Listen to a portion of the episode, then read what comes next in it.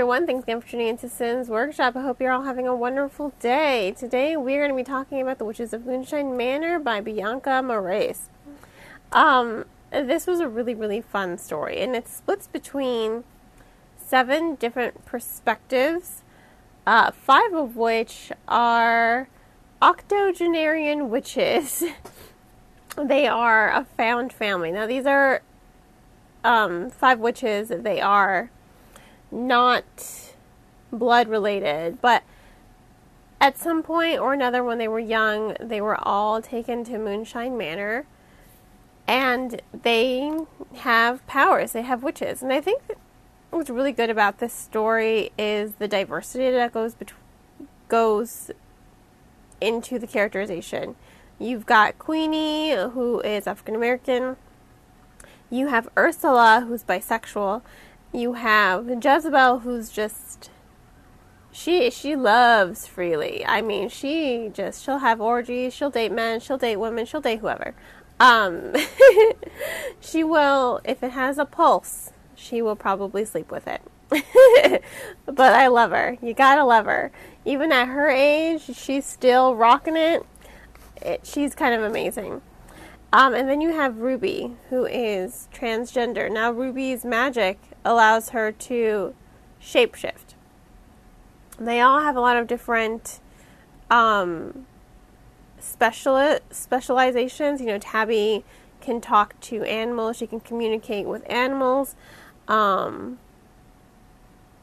some can work with herbs. Some are inventive. They all have different core magics and Ruby's is that she can shapeshift. Ruby was born a man, but they identify as a woman, and they often use their magic to change their physical appearance to be a woman because that is what they want more than anything to be and live as they truly are. I love the story because it shifts between every single perspective. You have Queenie, Ivy, Tabby, Ursula, Jezebel, Ruby. You also have Persephone, and you also have Brad, who is the villain of the story. Brad doesn't really get a lot of attention because he's very minor. He pretty much just only has two chapters, and they're near the end. Um, and what those chapters do will really just bring a little bit more scope to the story. So it does add and we do get to know who this villain is, even if it's late in the story. It's not really essential. He's not really essential to the story. But you're going through Queenie, Ivy, Tabby, Ursula, Jezebel, Ruby, and Persephone. I, I know that seems like a lot. A lot of readers out there hate multiple POV stories because there is that risk that you're going to lose the reader, the reader because the story is pulling in too many directions. However, there's a lot of cohesiveness that goes into the storytelling. Each chapter, it's clear who is talking when the event is taking place because this book also goes back in time. You know, there's also a lot of remembrance because they're really going and remembering this magical heist and the events that led up to this heist and why this heist is so important to the now and also how that heist went wrong and why it was so problematic. It's really, like I said, cohesive. It flows. There's a lot of momentum to the story. I didn't get lost at all while I was reading it. And once I noticed, I'm like, oh, we're going between all these character perspectives.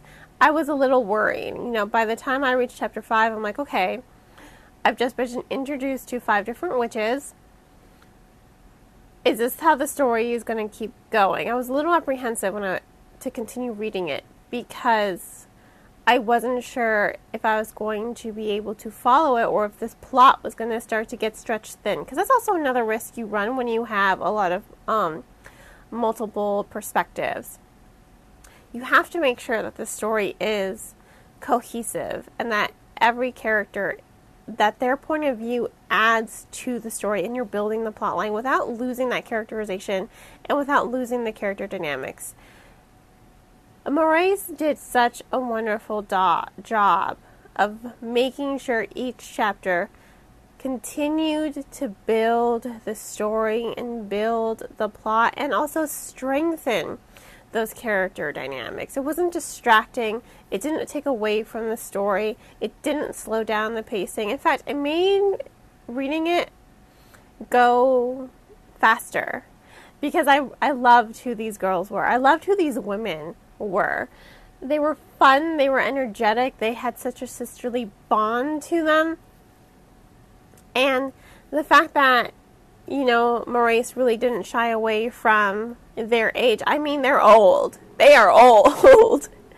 but they are still rocking it. You know, age is just a number. It's all about how you feel.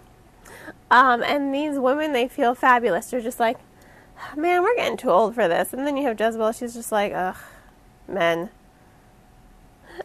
They're fun. They're fun. They're charismatic. They have just strong bonds between them. And I love the magic in the story as well. So ultimately, I do have to give this book, before I start rambling and re- becoming repetitious, I'm going to end here. I think this book was fabulous. I do have to give it four out of five stars. Um, it was a really fun, quick read. It's going to be perfect for the Halloween season. Definitely highly recommend it.